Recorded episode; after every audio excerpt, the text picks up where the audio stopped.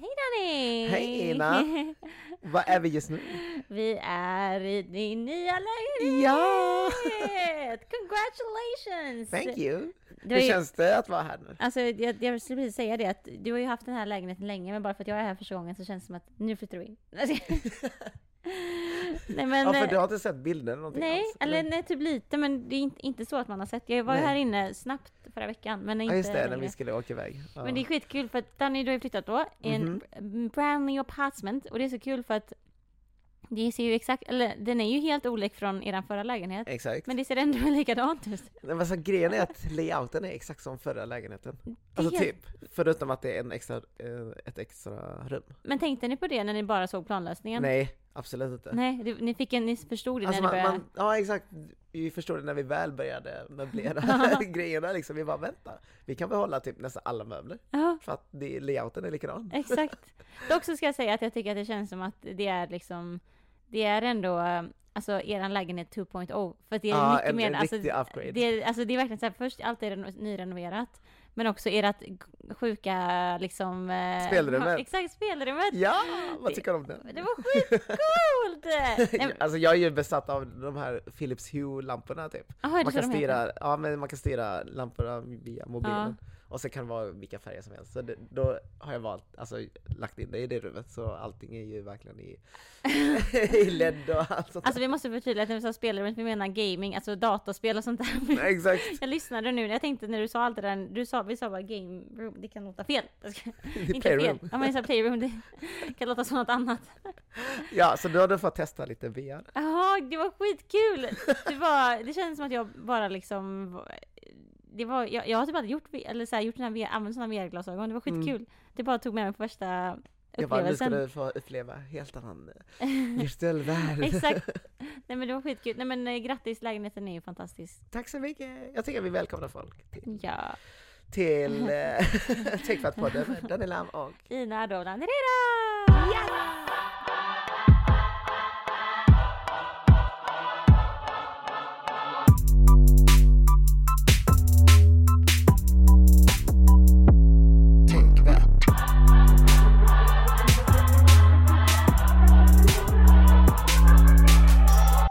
Danny, vad har du gjort sen, sen vi sågs sist? Sen vi sågs sist. Eller sen vi spelade in senaste poddavsnittet. Alltså, jag är ju lite hes igen. Det känns så, alltså varje gång vi spelar in på en söndag, jag bara, nej! Men det är det som är så kul. Man är ute på lördagar och sånt. Men jag tycker, vi är, jag tycker det här är en, en ändrad dynamik, för det brukar alltid vara jag som bara, är så jävla bakis. Ja, exakt. Och nu är det du inte... som är så här bara, jag, jag är inte bakis. Jag dricker inte, men det var, det var ju sån stor... Vad ska man säga? Firmafest låter så vuxet. Mm. Men, men det jobbar fest liksom. Ah. Uh, för att pandemin har liksom släppt alla restriktioner. Ah. Så nu är det det riktiga stora... Uh, ja, vad kan man säga? För göteborgarna liksom. Ah. Riksmöte typ. Ja, men exakt. Så vi, vi träffades liksom allihopa och, och det, vi tog båten till ah. Öckerö. Jaha, du har varit nu i två dagar.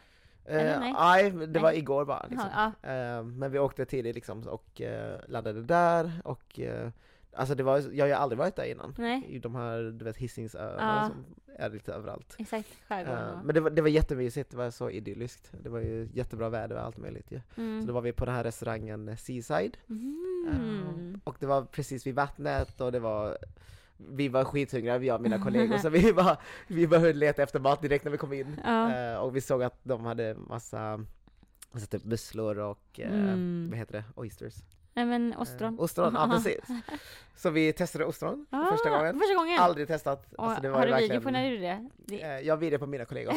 och... Uh, deras äcklade min var var, så roligt. Så... Vi, vi var så hungriga så vi var vi, vi försöker ta lite fler. Åh oh, herregud. Det men det, det var, jag tyckte det var ändå gott för att eh, det fanns ju massa såna, jag vet inte, typ vitlöksrör och ja, alltså såna olika röror liksom, och sen har man lite citron på och mm. lite tabasco liksom. Så det, jag tyckte det var gott. Mm. Men de andra hatade verkligen konsistensen för alltså, det ja, känns som man alltså shottar ja, sniglar liksom. Exakt. Jag bara, I don't, I don't care. I, don't care. I like it. I eat everything. Så vi stod verkligen där och bara shottade i oss. Men annars var det jättenice. Det var liksom en sittning på kvällen och liveband och ja, vad roligt. Sånt där.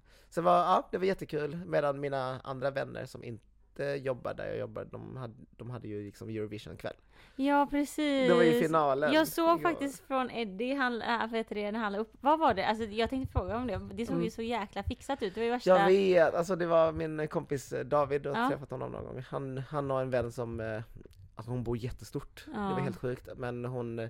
Varje år så var de sån traditionsenligt där de, gör, de piffar upp allting liksom mm. jättemycket. Uh, alltså flagg överallt. Det var uh, ja, men, glittergravor typ. Mm, alltså, mm. Och sen tårta, det såg Eurovision på. Exakt, jag såg den. Det var helt sjukt. Och jag var jag missade det för jag har aldrig varit där innan. Mm. Så uh, under kvällen så fanns det en tidigare buss och en senare buss mm. som man kunde ta.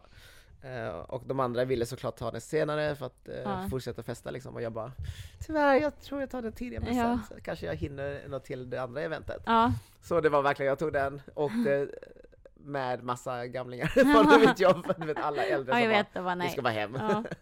Så jag åkte med dem och sen uh, ja, tog jag bussen liksom och eh, sprang till det här nya, ah. till, till de andra. Så, så det var jättekul. Ja, jag var kom in och bara, surprise! Vad roligt! Så det var jättekul. Uh, så då fick jag ändå vara med när de började rösta. Ja, det är roligaste egentligen i slutet. Ja, men det var, ja, det var jätteintens liksom. För att jag hade ändå följt semifinalerna. Ja. Så det, jag hade redan sett de andra bidragen. Så, så ja, det var shit. ju kaos och Sverige vann ju inte. Nej. Vi kom, vi kom fjärde plats. Number four. Jag trodde verkligen att Sverige skulle vinna. Samtidigt så visste jag att uh, Ukraina skulle få jätte, jätte, jättemycket uh, sympatiröster. Ja, exakt. Uh, Såklart. Så det, det var ju lite... Ja, jag menar harsh feelings. You're not convinced. Tävlingsinriktade Danny. Är inte in, är inte. Och jag förstår ju det här när... Alltså, det är ju många som säger att ja, men Eurovision är ju inte politik. Liksom. Det ska vara musiktävling och det ska vara liksom, bästa låten ska vinna. Ja. Men eh, samtidigt förstår jag att alltså, Eurovision är ju politisk. Det är klart det. Alltså det finns ju, alltså själva syftet är ju också politiskt. Ja. Det skapades för att förena liksom, mm. eh, alla länder efter liksom, eh, världskriget, ja. eh, världskrigen. Um, och det som vi alltid sagt innan, liksom, att ingenting existerar i vakuum. Allting kommer ju påverkas av politiken, oavsett förr eller senare.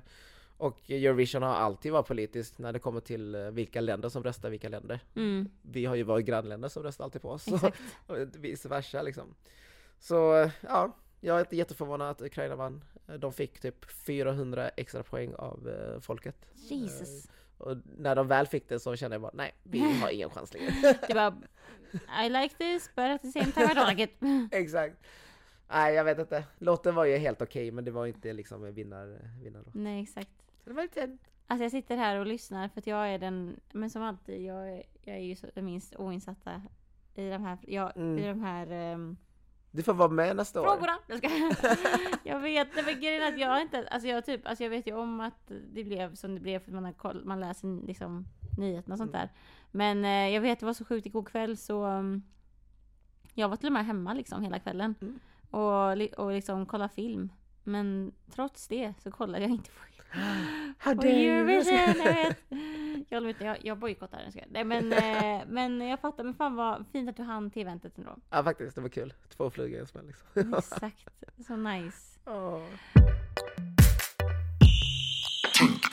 Jag är jättetrött. Jag har varit i Stockholm precis en vända till. Alltså jag har varit nu mycket i Stockholm. Det är fram oh, varje, varje vecka typ. Men det är skitkul. Nej men jag, nu, det är det. Jag börjar känna nu ah, att jag är exakt. trött. Innan, hela våren har ändå gått liksom väldigt bra. Uh, men nu börjar jag känna att wow, I am tired. Men på, på, alltså det är ändå på grund av jättekul, roliga saker. Vi mm. hade liksom årets H R V, Human Rights Watch hade sitt största event för året nu i måndags. Mm. Uh, som jag var med och roddade. Det har varit ett av mina största liksom, ja. projekt under praktiken. Du vet, man brukar ju ändå ha så här huvudfokus när man praktiserar. Och jag, min praktik är bara tjugo veckor, alltså från januari ja. till juni. Så det här har ändå varit dels ett stort fokus för mig i praktiken, men också för hela organisationen, för det är bara en gång per år. Mm. Eh, så det var ett stort event, ett, en insamlingsmiddag. Oh. Väldigt speciellt, jag hade aldrig varit på en sån innan. Nej, eh, och det var skitfint, för det var verkligen liksom...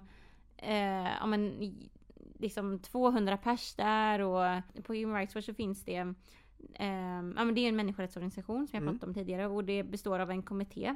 Okay. Varje, i varje land som organisationen finns i, det finns i femtiofem länder, mm. Human Rights Watch, och det är ungefär femhundra anställda. Men i Sverige så är vi bara typ sju pers, så det är ändå väldigt, det är liksom en stor organisation med små team i olika länder. Antingen så jobbar man eh, liksom i Sverige-teamet, att man är anställd för att man jobbar i Sverige-teamet, eller så kan man också vara anställd i olika tematiska områden. Mm. Det finns liksom Women's Rights Division, okay, yeah. Children's Rights Division och con- Crisis and Conflict, och då är det så att då behöver du inte sitta i samma land som dina kollegor, då kanske du jobbar med folk som sitter i... Det är lite som F N:s globala... Ja, men exakt. Det, är liksom, det beror på vilket, vart du är placerad. Men just i, då, så att i Sverigekontoret så är vi bara typ... Alltså vi är totalt typ sju pers. Men vi är, de som vi jobbar tajtast med, vi är ju typ bara alltså fyra pers. Mm. Så det är jättekul. Jag lär mig jättemycket. Man får ja. verkligen så här... Va, ja, jag jobbar verkligen väldigt tätt med liksom mina chefer, om man säger så. Ja, exakt. Men det här eventet då i, i måndags i alla fall, det var helt, alltså det gick skitbra. Men du vet, om man, har, om man jobbar i liksom, plan, plan, eventplanering eller projekt liksom, det är ju det är så högt och lågt liksom, för mm. det, kommer, det kan ju komma utmaningar till en. Det kan vara allt ifrån liksom, att bestämma inredningen i en lokal till strategier, vad man har för mål med kvällen och sånt där. Så att det var det var mycket alltså mycket som var så här bara, du vet, när man hamnar i situationen, man springer och har tusen saker i samt- ah. huvudet samtidigt, man så här ler mot alla som är inbjudna ah, samtidigt som man bara så här, det här måste Stress. fixas ah. nu typ. Men såna, det är det som är så fint, att såna moments när man går igenom ett sånt eh, energikrävande mm. projekt som är fysiskt ju, det är liksom ett event som ska Gud, genomföras. Ja. Det är verkligen så här, händer någon, alltså allting har ju en direkt koppling till jag gör något.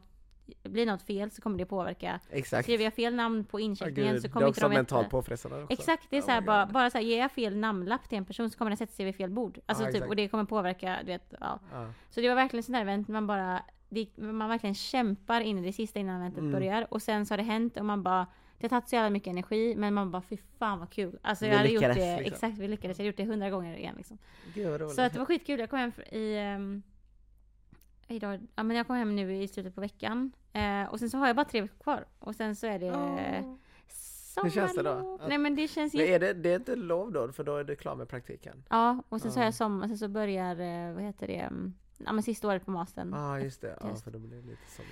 Nej, men det känns jätte, jag pratar om det hela tiden, jag vill inte lämna. Alltså det är en Nej. så fantastisk organisation. De jobbar verkligen med mänskliga rättigheter på ett sätt som jag, en metod jag tror på. Så mm. att, um... Men är det, är det där du kan hamna efter det? Ja, gud ja. Jag hade verkligen kunnat, eh, alltså, man kan verkligen söka sig dit. Och jag kommer mm. ju typ, om det öppnas upp en plats så vet de om, jag kommer söka den direkt. Men jag har ju ett år kvar. Du har ju ändå, ja precis, ett år kvar och du har ju erfarenheter eh, Exakt. från praktiken. Exakt. Gud vad kul! Jättekul, men som du ser lite så här, jag är verkligen ja, utmattad av det. Utmattad. Åka upp, fram och tillbaka. Lite finnar, du vet, lite finnar, lite så. Men, uh, but I am, uh, I am okay. I am feeling well. Bara det är trött. Bra. Okay. eh, men, eh, men en sak som vi gjort tillsammans mm. sen vi såg sist, det var ju att eh, i, när var det? Det var förra helgen. Det var förra lördagen eller söndagen. Mm. Så var vi på um, Amat Levins eh, panelsamtal typ om ja, hans bok Svart eh, historia. Mm. Och det var ju... vi, för, vi båda följer hans uh, Instagram-konto mm. Svart historia. Exakt. Och den är, den är så bra för att den tar upp verkligen så mycket. Alltså både historia men också historiska händelser. Um, uh, alltså människor, ja. viktiga människor som inte alls syns i uh, varken i media Nej. eller historieböckerna Exakt. som vi läser. Exakt. Så det är, man läser så mycket och man bara, va? Finns Aha. det här innan liksom, nu låter det detta jätteignorant, men fanns ja. det här innan kolonialismen? Liksom? Ja, men precis. Exakt. För att det är så man tänker ju när man pratar om uh, Afrika som kontinent. Liksom. Då är det alltid om uh, slavhandeln, kol- kolonialism, ja. uh, att historien börjar där. Liksom. Exakt. Det Vilket in... är så geocentriskt. Och det är, så, det är det som är så... Hans bok då, Svart historia, det är ju liksom ett, vad ska man säga, det är inte ett kompendium, men det är ju en samling av, uh, ja men liksom historieberättande, som du säger, mm. som inte nämns i västerländska historieböcker.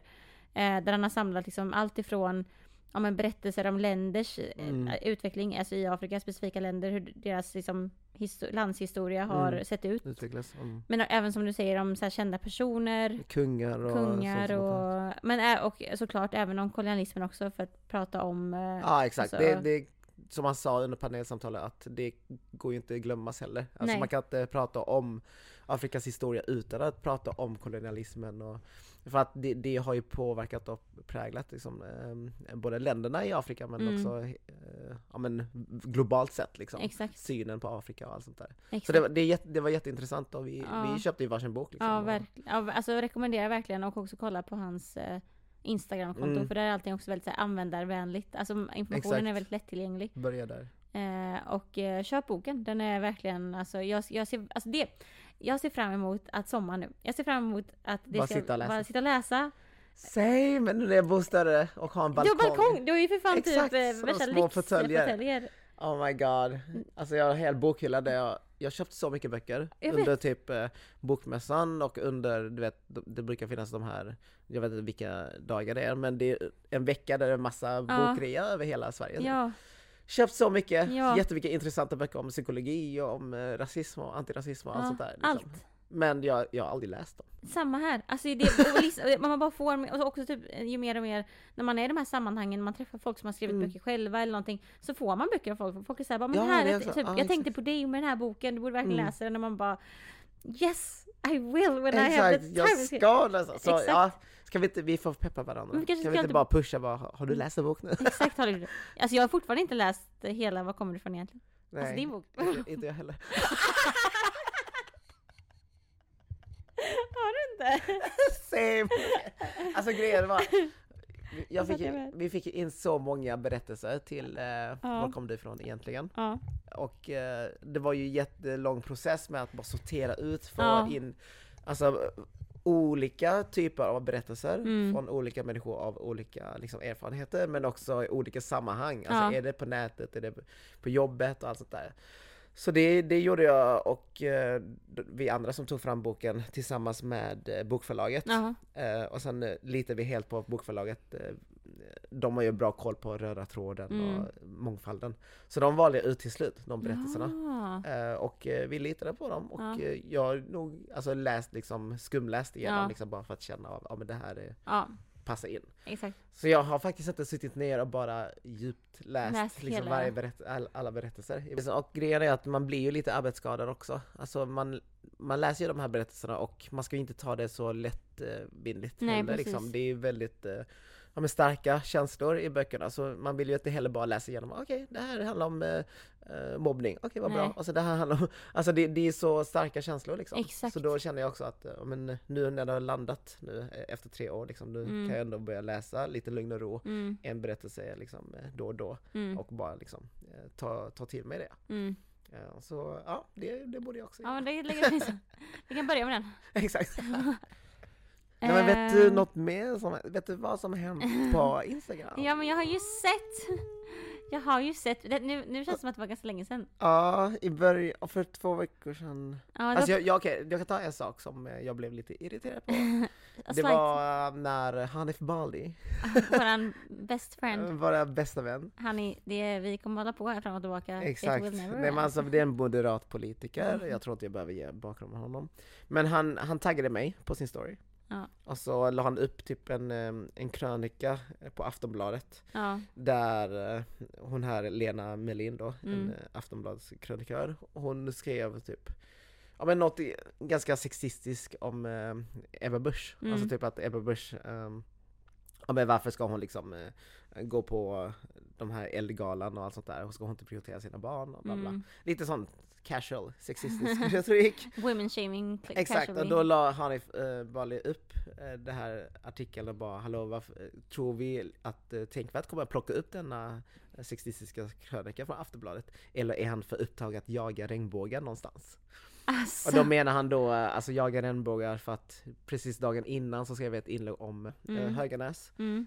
som eh, hade målat en hel gata i regnbågens mm. färger efter liksom, kritik för att de hade målat eh, någon annanstans typ. Mm. Så jag bara skrev om det för att jag tänkte det var, ah, men det var nice, visa solidaritet liksom. Mm. Eh, och han, eh, ja, han kritiserar mig för det för att eh, jag inte prioriterar de här frågorna om sexism och att eh, Ebba Busch är ju högerpolitiker ja. och han vet att jag inte tycker om eh, sympatiserar med eh, med K D eller S D eller M ja. i alla fall.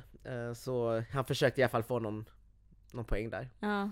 Så det, det märker jag för att jag fick jättemånga meddelanden av massa småpojkar som följer honom. De bara, oh, varför skriver du inte om Ebba Busch? Och sen någon annan bara, varför skriver du inte om det här? Varför skriver du inte om det här? Alltså, det är så... För att de har ju liksom ja. Ja, följt Hanifs ärenden. Så jag, jag, jag bestämde mig faktiskt för att skriva ett inlägg om honom. Så jag bara, okej, okay, här Hanif, här är mitt svar till dig. Uh-huh. Och jag bara, ett, du nämnde regnbågar och hänvisat då till gårdagens inlägg. Eh, vad har detta med vad har det med detta att göra? Ja. Jag kan endast tolka detta som att det är jävligt svårt att hålla flera tankar i huvudet samtidigt. Uh-huh. Och så skrev jag två. Att jag inte lyft krönika är helt enkelt för att jag missat den. Sen att den är skriva, skriven av Lena Melin. Någon som jag tidigare kritiserad för hennes konstiga krönikor. Ja, och de, då vill jag ändå bara visa honom att eh, mm. bara för att Aftonbladet är kanske lite mer, jag vet inte ens om de är mer vänstervridet. Jag, jag vet faktiskt inte heller, men alla tidningar brukar ju ha en politisk... Ja, precis. De har någon politisk ja. Det är lite mer socialdemokratisk i alla fall. Ja. Så han antog väl att oh, Danny måste vara socialdemokrat, så därför måste han stötta allt som Aftonbladet ja, lägger skriver, upp. Liksom. Ja. Men att du selektivt då stöttar Aftonbladet med allting, men inte denna. Exakt, så ja. Det här var med gotcha-retorik av honom. Liksom. Ja. Titta, eh, du lyfter bara saker som eh, passar dig. Ja. Vilket jag gör. Liksom. Ja, men det, är vi också, det vet vi ju alla om. Det är ju ett, inget nytt. Ja, exakt. Eh, så det, det tyckte jag var jättekonstigt. Så jag skrev, mm. jag har ingen koppling till Aftonbladet. Um, Och så sa jag tre. Slutligen, sexism är sexism oavsett vilken kvinna kvinnohat är riktat mot. Ja. Det är inte bara Lena Melin som använder sig av sexistisk retorik. De pratar om Ebba. Även högerfolk mm. har tweetat och skrivit om henne på ett sätt som inte längre är konstruktivt. Mm.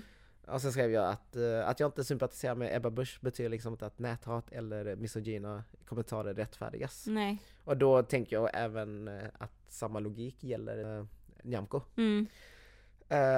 Uh, Nyamko Sabuni för att uh, hon hon är svart och mm. det är också många som har liksom uttryckt sig rasistiskt mot henne bara mm. för att uh, hennes politik inte passar dem. Nej, precis. Uh, så det, det, det är ju inte okej heller. Nej.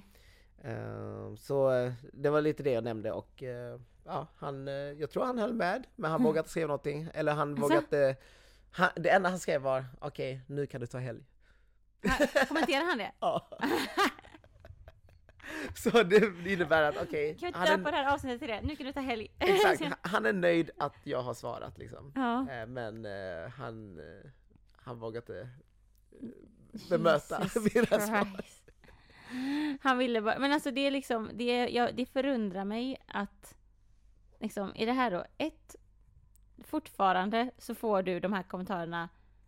Varför tar du inte upp det här? Typ exakt. Du uh, som att as if tänkvärt vore en mainstream public service mm. nyhetskanal som typ då aktivt skulle innebära att om Danny, om tänkvärt inte tar upp detta så betyder det att typ det inte är värt att ses som en diskriminering. Ja, exakt. Orättvisa liksom. Orättvisa. Och det är också så att typ, det är ju en komplim- det är ju en kritik, det är ju liksom en, en, en kommentar som har lite mm. komplimang i sig egentligen, för det betyder ju att du ändå behandlas som en, en plattform som har lika stor legitimitet som en annan typ av nyhetsmedia. Ja, som består av massa människor. Och exakt, så jag tycker, det, jag tycker att det är lite kul att de, de som typ hatar på tänkvärt, ja, som det, säger såhär bara, ger, de, de, de ger säger i princip att det är väldigt bra sida. Exakt, eller att i alla fall, i alla fall liksom att, att din position eller så här, tänkvärldsposition förblir densamma. Att den har så mycket legitimitet. Att den mm. är som en, en mainstream nyhetsmedia. Exakt. Så so, thanks, thanks guys. Thank you haters.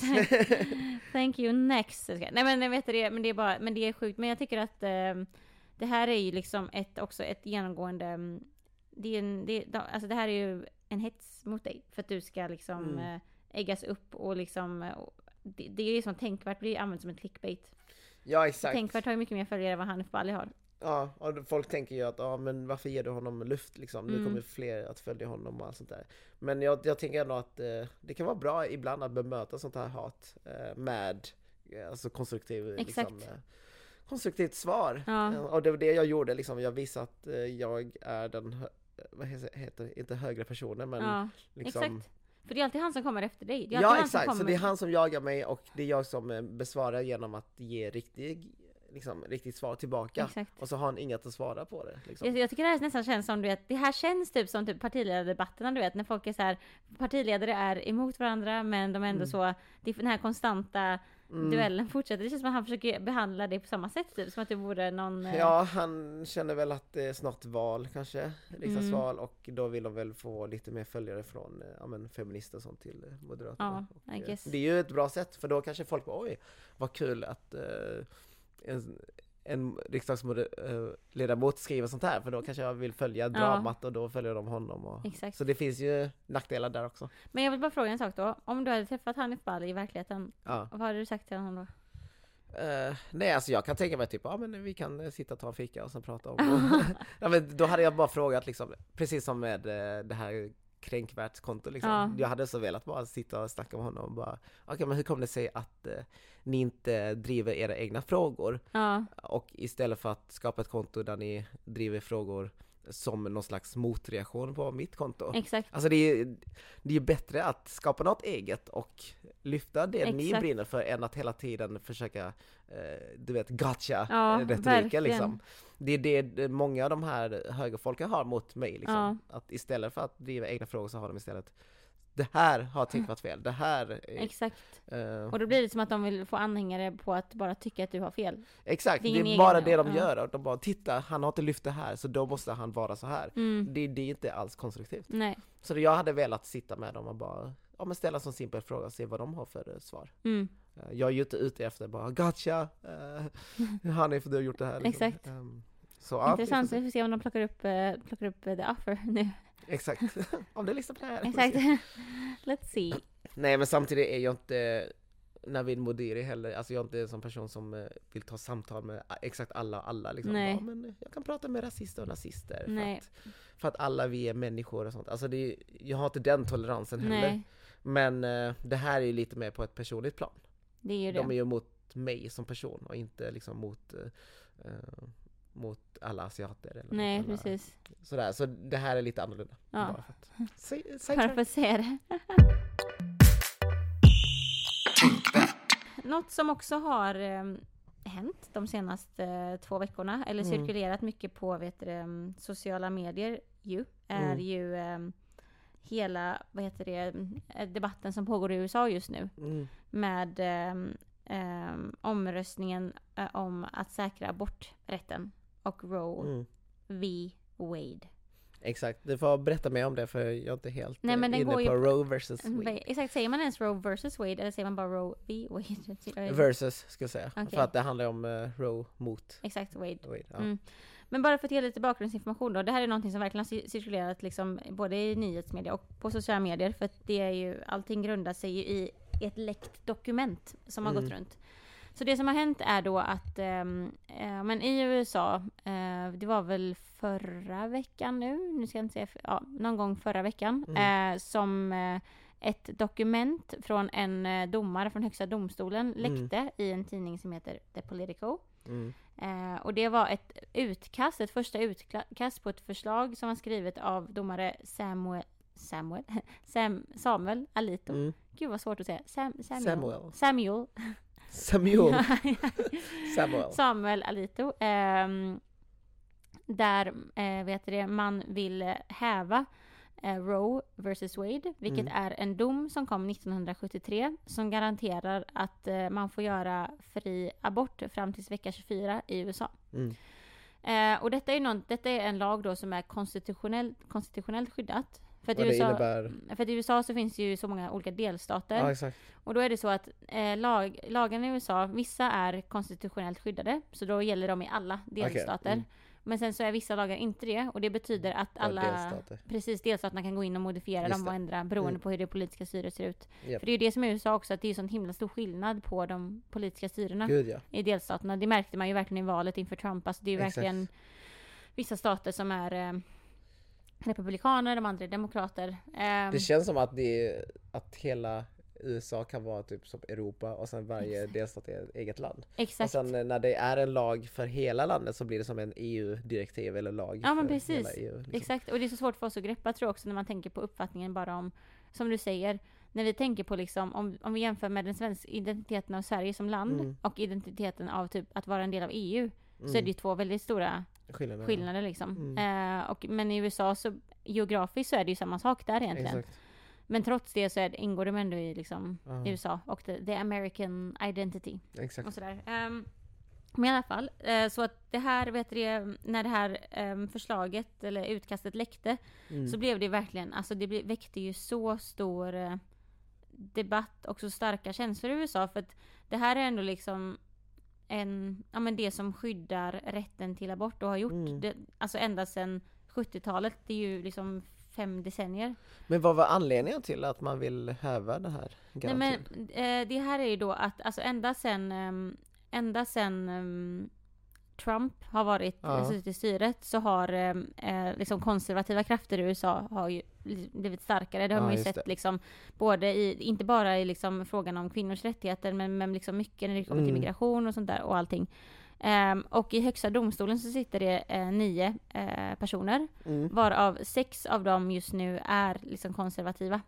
Republikaner. Ja, precis. Oh. Och väldigt, väldigt konservativa republikaner Exakt. också. Eh, och och det är ju det, är det här då som har um, det, för det har man, det är liksom, det här är också en, det här är, när det kommer till typ politik så blir ju allting såklart en väldigt så, det är ingenting som är svart eller vitt, allting kan ju uppfattas och tolkas på olika sätt. Men här i Sverige så har vi ändå en ganska, ganska enad bild om hur vi ser på U S A och deras politik, till skillnad från om du själv bor i U S A.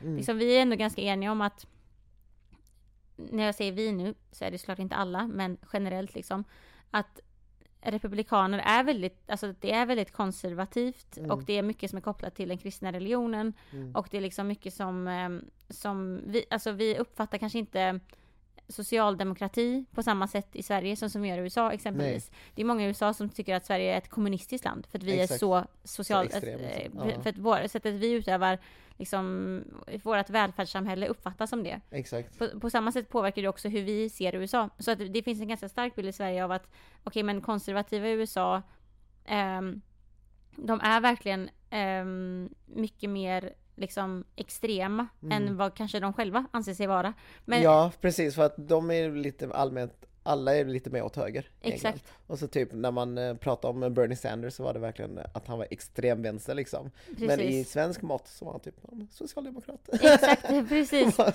Den kontrasten är helt sjuk. Exakt, och det, och det som man har sett då är ju att ända sen, vad heter det, Trump eh, har styrt mm. så har ju fler och fler liksom åt extremhögen valts mm. in och det som han då också står för. Exakt. Så är det många republikaner som inte heller håller med Trump. Det finns ju också en skillnad där. Ja, gud, ja. Ja. Så det, det, det är inte heller allting som är svart på vitt. Um, men det, det som är så läskigt i det här fallet är att just den här domaren då, uh, Samuel Alito, han har verkligen uttryckt att så här, i det här utkastet så ser man att, att man, han pratar om att um, liksom den, den här Roe versus Wade-lagdomen mm. och vad, lagen som har skapats, den var fel skrivet från början, att den skulle varit en konstitutionellt, att aborten skulle varit konstitutionellt skyddat liksom, det redan där gjorde vi fel, att alla delstater borde få gå in och bestämma det själva. Oj. Och det har ju, och det här har ju verkligen, det här därför det har varit väldigt mycket känslor kring att det här dokumentet kom ut, för det är någonting som är väldigt skrämmande för många i U S A. Mm. Alltså även om vi vet om att de här konservativa krafterna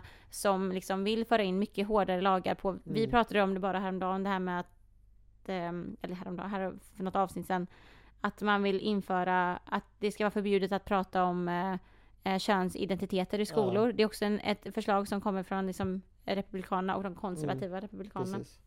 Eh, men, men, också, men bara för att sammanfatta lite då. Mm. Så att enligt det här utkastet som läcktes av The Politico så vill majoriteten i högsta domstolen omkullkasta eh, den avgörande domen som är kallad Roe versus Wade. Och om, alltså utkastet till det här yttrandet då, det har cirkulerat i domstolen där sex av nio domare räknas som konservativa. Um, och det, det som man har sett tidigare är också att i flera republikanstyrda stater så har aborträtten um, liksom blivit prövad Aj. den senaste tiden. Mm. Ett exempel är i Mississippi där mm. man försöker förbjuda abort efter bara vecka femton. Mm. Det är ju jättetidigt. Mm. Något som högsta domstolen väntas rösta om i juni.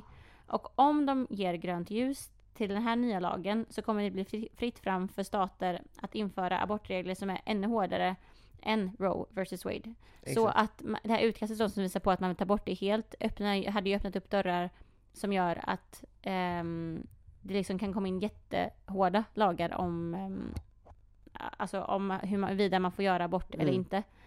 Och det är ju verkligen någonting som... Alltså jag tänker också för att U S A är ju också ett sånt ledande land. Liksom. Det sätter ju agendan för så, eh, för så mycket i världen när det kommer mm. till politik och, och till liksom, om man tittar på hela maktbalansen. Så det är ju klart att eh, när vet, ett sånt här dokument blir ju så emotionellt laddat. För att när man ser att det finns den viljan mm. så, vet man hur, så kan man förutspå hur det skulle kunna påverka alltså abortregler i stater som där, liksom, där det redan finns en konsensus att man vill ha mycket hårdare regler mot abort. Och om man då, då också konstitutionellt inte har det skyddet så det öppnar ju upp dörrar för liksom, precis, så precis. lite skydd för kvinnans reproduktiva hälsa. Precis. Ja, precis. Och det är så vi ser över hela världen. Så vi har ju pratat mycket om i Polen. Exakt. Det var också mycket när högerkonservativa ledare mm. intagit makten. Liksom. Det har också varit mycket snack om i, i Frankrike och i andra länder. Liksom. Exakt. I Spanien så var det lite snack om det. Mm, exakt. Och det är någonting som faktiskt är, på, alltså på tal om det här med abortregler eh, och lagar och sånt där. Så mm. håller ju Spanien på att införa en ny reform nu. Alltså verkligen nu, i, de ska rösta om en ny reform okay. nu den sjuttonde maj. Um, och det är ju dock, om man liksom ska gå från detta som känns väldigt tungt och dystert och liksom tillbaka vridet i U S A, så är ju detta som händer i Spanien nu någonting som mm. ändå är, är framåt positivt. Okay. och positivt, som verkligen liksom är typ det första i hela västvärlden, inte i världen men i västvärlden. Så de vill införa en reform i Spanien. Man ska dels införa tre dagar för ledighet vid menstruationssmärtor. Mm. Eh, man vill ta bort, eh, man vill sänka kostnaderna för eh, tamponger och mm. mensskydd. Eh, mm. eh, och man vill även, i den här reformen så vill man även göra det eh, lagligt för personer under arton år att utföra aborter. För i Spanien så är det just nu, så må, om man är under arton år och vill utföra mm. abort, då måste man ha, jag vet det, sina föräldrars eh, mm, okay. samtycke. Eh, samtycke. Men med denna reformen så från sexton och sjutton år så ska man få göra abort alltså okay. själv. Och det är ju någonting som verkligen är liksom i, alltså som är en positiv förändring. Mm. I Sverige så är det så att man får, man får göra abort. Det finns ingen åldersgräns på när man får göra abort eller inte. Mm. Men om man är under arton i Sverige så rekommenderas det alltid att föräldrarna blir inblandade mm. i processen. Precis. Um, men, men detta är ju någonting som verkligen är, alltså det här med att vara tre dagar ledig vid menstruationssmärtor, mm. det är ju någonting som det, för, alltså det är ju jättetalande, för det, det är som att man äntligen typ erkänner alltså kvinnors speciella utsatthet mm. just för att man, man uh, menstruerar, eller den personen som har mens då. Mm. Um, och, och i det, Spanien så finns det också, det, det är tvådelat, det är liksom de som tycker att det här är bra. Superbra och liksom det är ett säkrare, det gör att kvinnors rättigheter liksom blir förhöjda och det mm. ger säkrare skydd till kvinnor. Men sen så finns det även de som är kritiska till det, som menar på att detta ökar chansen för att kvinnor ska stigmatiseras mer. Att det kommer liksom bli att hur, hur försäkrar man att en kvinna med starka menssmärtor inte väljs bort i en ansökningsprocess? Mm. Det är inte så utformat än. Uh, men men jag när, tänk- man, när man har de här smärtorna, då måste man ha läkarens intyg också? Eller? Ja, precis. Man måste ja. kunna visa på att man, man, att man har detta varje månad. Ja, men jag tycker det är intressant för, att det, för det är alltid så att kvinnans kropp och reproduktiva hälsa är ofta någonting som inte är utforskat mm. så mycket. Liksom. Så det, det, jag, jag kan ändå se att det kommer bli en utmaning liksom, om, man in, om det inte finns tydliga riktlinjer som du säger, att mm. vad är kraftiga menssmärtor, menssmärtor och inte. Exakt.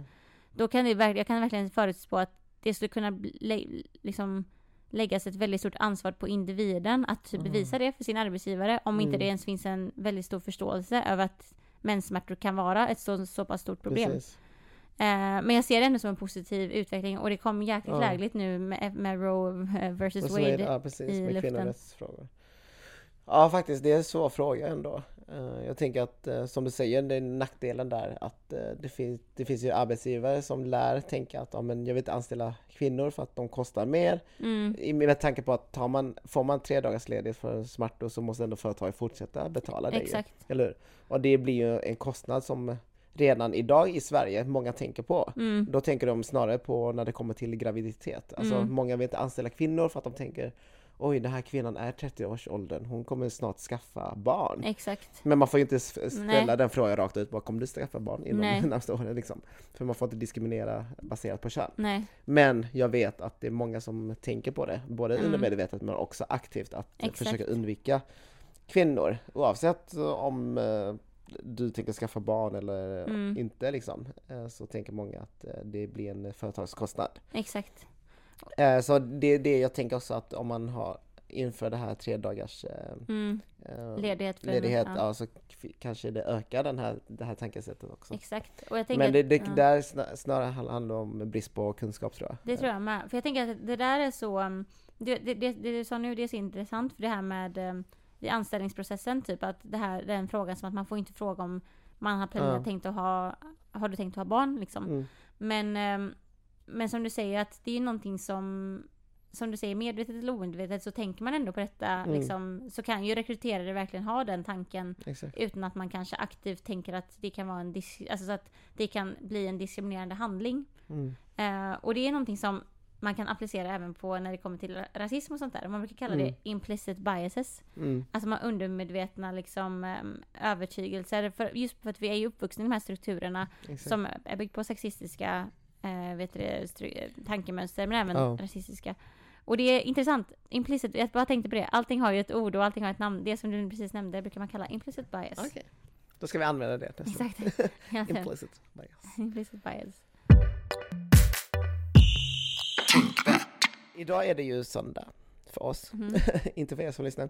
Men eller beror på när de lyssnar. Men eh, idag så gick ju Finland ut med att de tänker ansöka eh, till att bli medlem i NATO. Mm. Ja, NATO är ju, ja, det är ju det här, eh, vad ska man säga, alliansen mm. för alla som, eh, ja men de länder som eh, vill samarbeta eh, inom gemensamma säkerhets- och försvarsfrågor. Mm. Och det här har varit en fråga som eh, varit länge på tapeten för att eh, Norge är med i NATO men mm. det är inte Sverige och det är inte Finland eh, och Finland är inte med på grund av att de är grannar med Ryssland och mm. Ryssland är inte hela med i NATO men de ser NATO som ett hot mm. och sen mycket av anledningen till att eh, att Ryssland har anfallit liksom Ukraina är ju också det här att de känner sig hotade med att Ukraina kanske eh, kommer ja. bli medlem i NATO mm. och då kommer hela den här alliansen att stärkas ännu mer. Exakt. Och attackerar man liksom ett, ett, ett land som är medlem i NATO så är det som en attack mot hela alliansen. Exakt. Och den här frågan har varit mycket på tapeten mm. och nu när Finland är med eller ansöker, mm. de kan ju få ett nej också. Exakt. Men de har ju ansökt till att bli medlem i NATO och det kommer ju ändra, skifta liksom hela omvärldens mm. ja, men, just det här med allianser och sånt. Exakt. Ehm, och det finns ju alltid en stor risk att vara med i NATO. Mm. För att om eh, det sker ett krig där vi inte ens är inblandade men vi är med i NATO så innebär det att vi ändå måste skicka våra styrkor för att hjälpa mm. alliansen att motverka det kriget. Oavsett vad det sker någonstans. Så länge ett land som medlem blir attackerad. Mm. Så det jag tänkte ta nu är lyfta lite för- och nackdelar. Mm. Eh, vad det innebär att vara med i NATO. Mest för att, eh, det, att, att Finland söker medlemskap kommer faktiskt innebära att, eh, att Sverige också funderar i de här banorna. Mm. För att då är vi en av de få länderna i, i Skandinavien och exakt. Norden som inte är medlem. Så det finns en stor ja, risk slash chans mm. att vi kommer vara med i NATO. Uh, Okej, okay, så jag tänker att jag läser upp först um, alla fördelar mm. och sen också även motargumenten för de här fördelarna. Exakt. Och sen gör jag samma sak, att jag läser upp nackdelarna mm. uh, men också motargumenten för exakt. Uh, de här och vad som, vad som är värt att nämna innan vi börjar med det här, alltså mm. när det kommer till militär eller när det kommer till samhällsfrågor, allting är ju, det är inget som är rätt och fel mm. och allting har ju liksom en politisk bakgrund i det också liksom. Mm. Så det här är väl ändå ett sätt att försöka att ta upp så många olika infallsvinklar som möjligt. Precis, och bara för att få lite hum för de som lyssnar är att eh, när det kommer till partier i Sverige så är ju majoriteten för mm. att, eh, att bli medlem i NATO. Eh, och de som inte är för är främst de som ligger med åt vänsterskalan. Mm. I, i, på skalan. Ja, precis. Den politiska skalan, precis. Så typ Vänsterpartiet, Miljöpartiet, de är till exempel emot mm. att vara medlem i NATO. Och deras anledning kan ju bland annat vara att... Eh, ja, jag ska, jag ska ta ut det nu ja. i alla fall. Okej, okay, så första fördelen då. Att... Eh, det är nog också den största fördelen är att vi inte kan försvara oss själva. Alltså nej. Sverige är väldigt eh, litet och vi har ju inte så eh, stark liksom, eh, Mil- militär liksom, försvar. Så då är det ju faktiskt ingen garanti om, om vi behöver liksom, hjälp från eh, de andra medlemmarna för att vi är själva inte är medlem.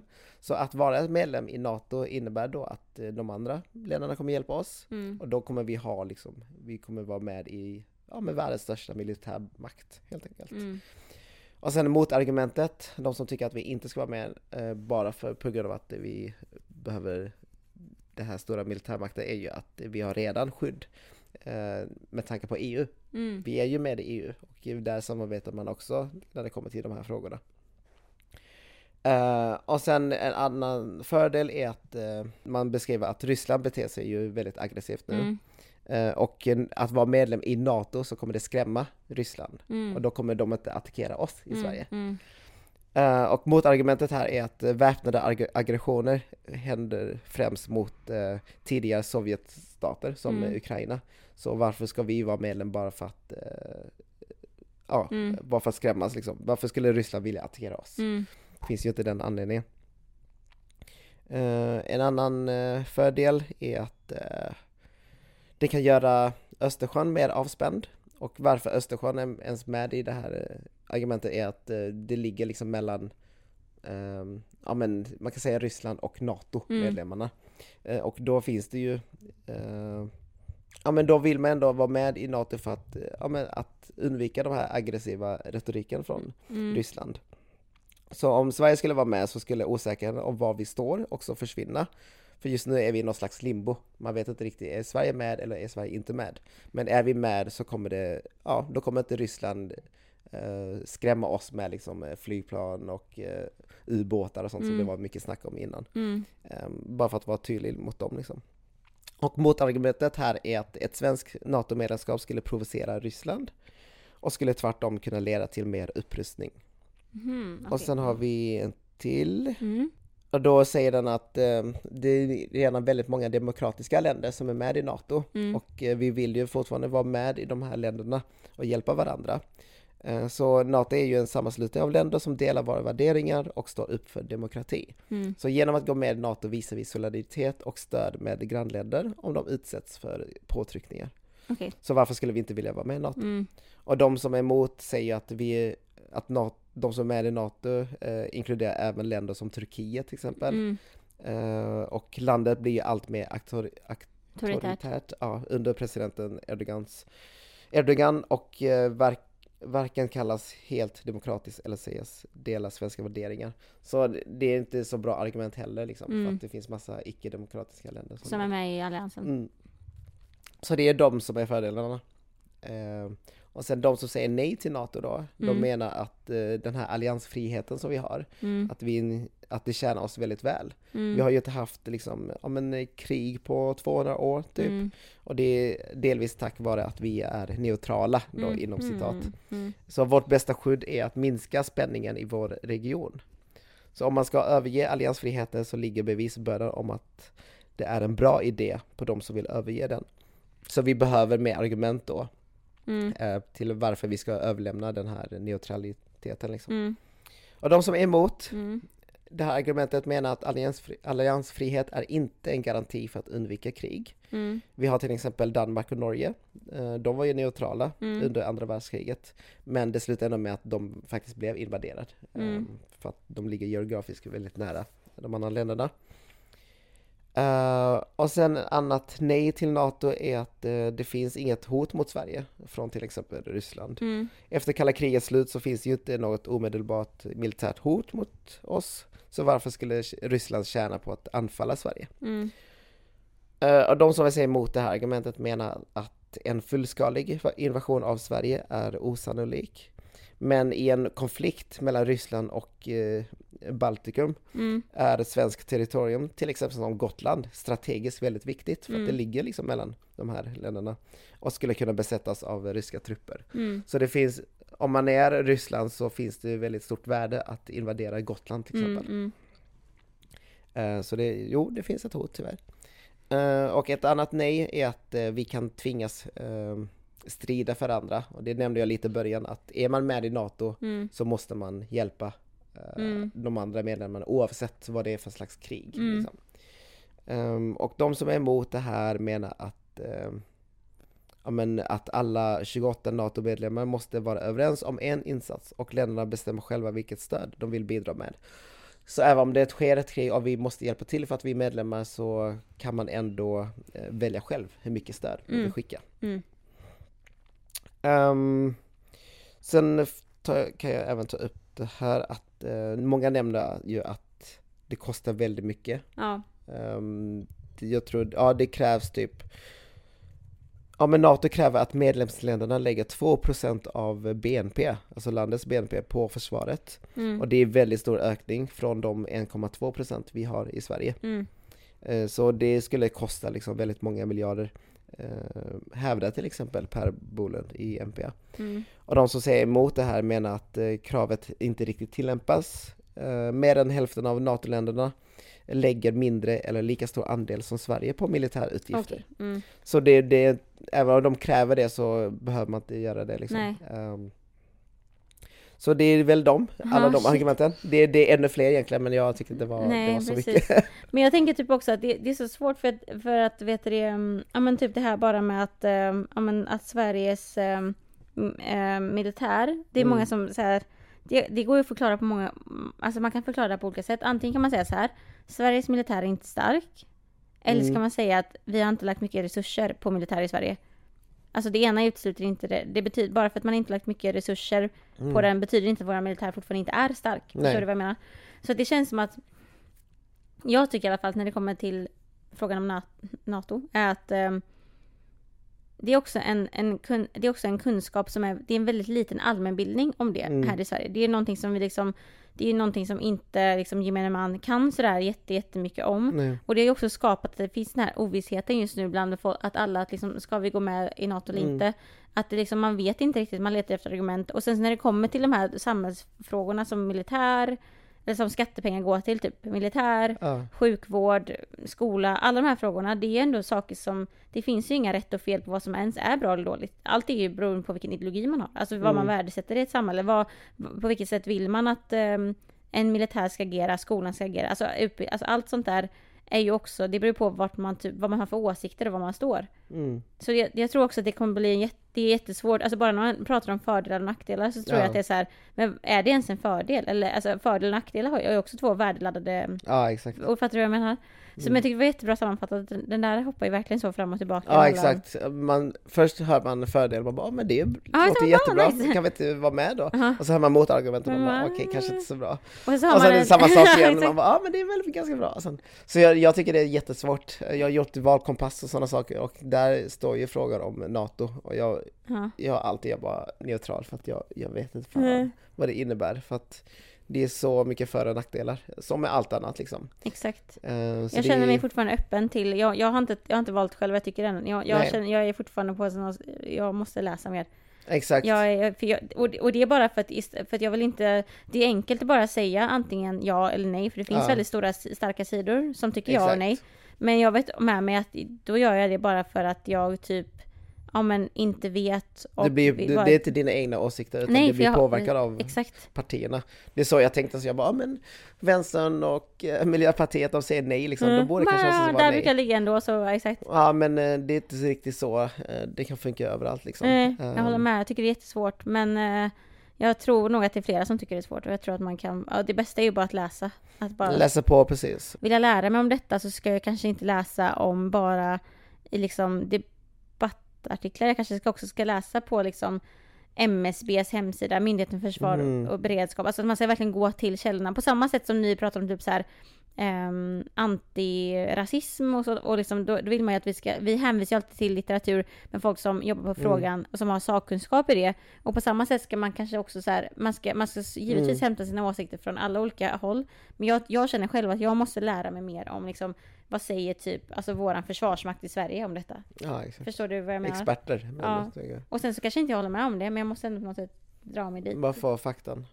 Exakt. Ja, precis. Så det är, det är en väldigt stor fråga just nu. Eh, speciellt nu när Finland är med, eller söker mm. till NATO i alla fall. Eh, så det, det finns ju stor chans eller risk, beroende på hur man ser på det. Att Sverige också är med i det. När vi pratar om grejer som vi bara, wow, man vet inte någonting om. Vad kan man skicka med? För jag tänker att det är många som hamnar i den här situationen ofta.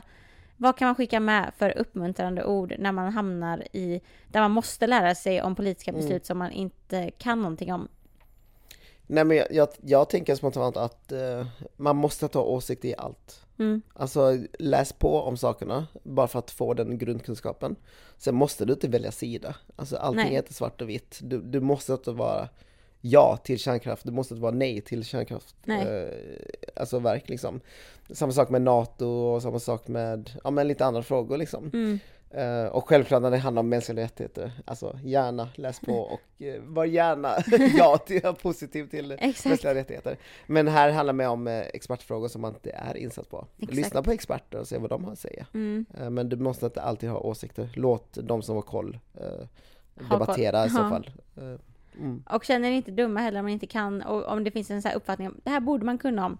Nej, det, det krävs att man lägger tid på att lära sig om saker, så att det är helt naturligt att man inte kan allt om allt. Mm. Yes, så det var lilla outro. Exakt.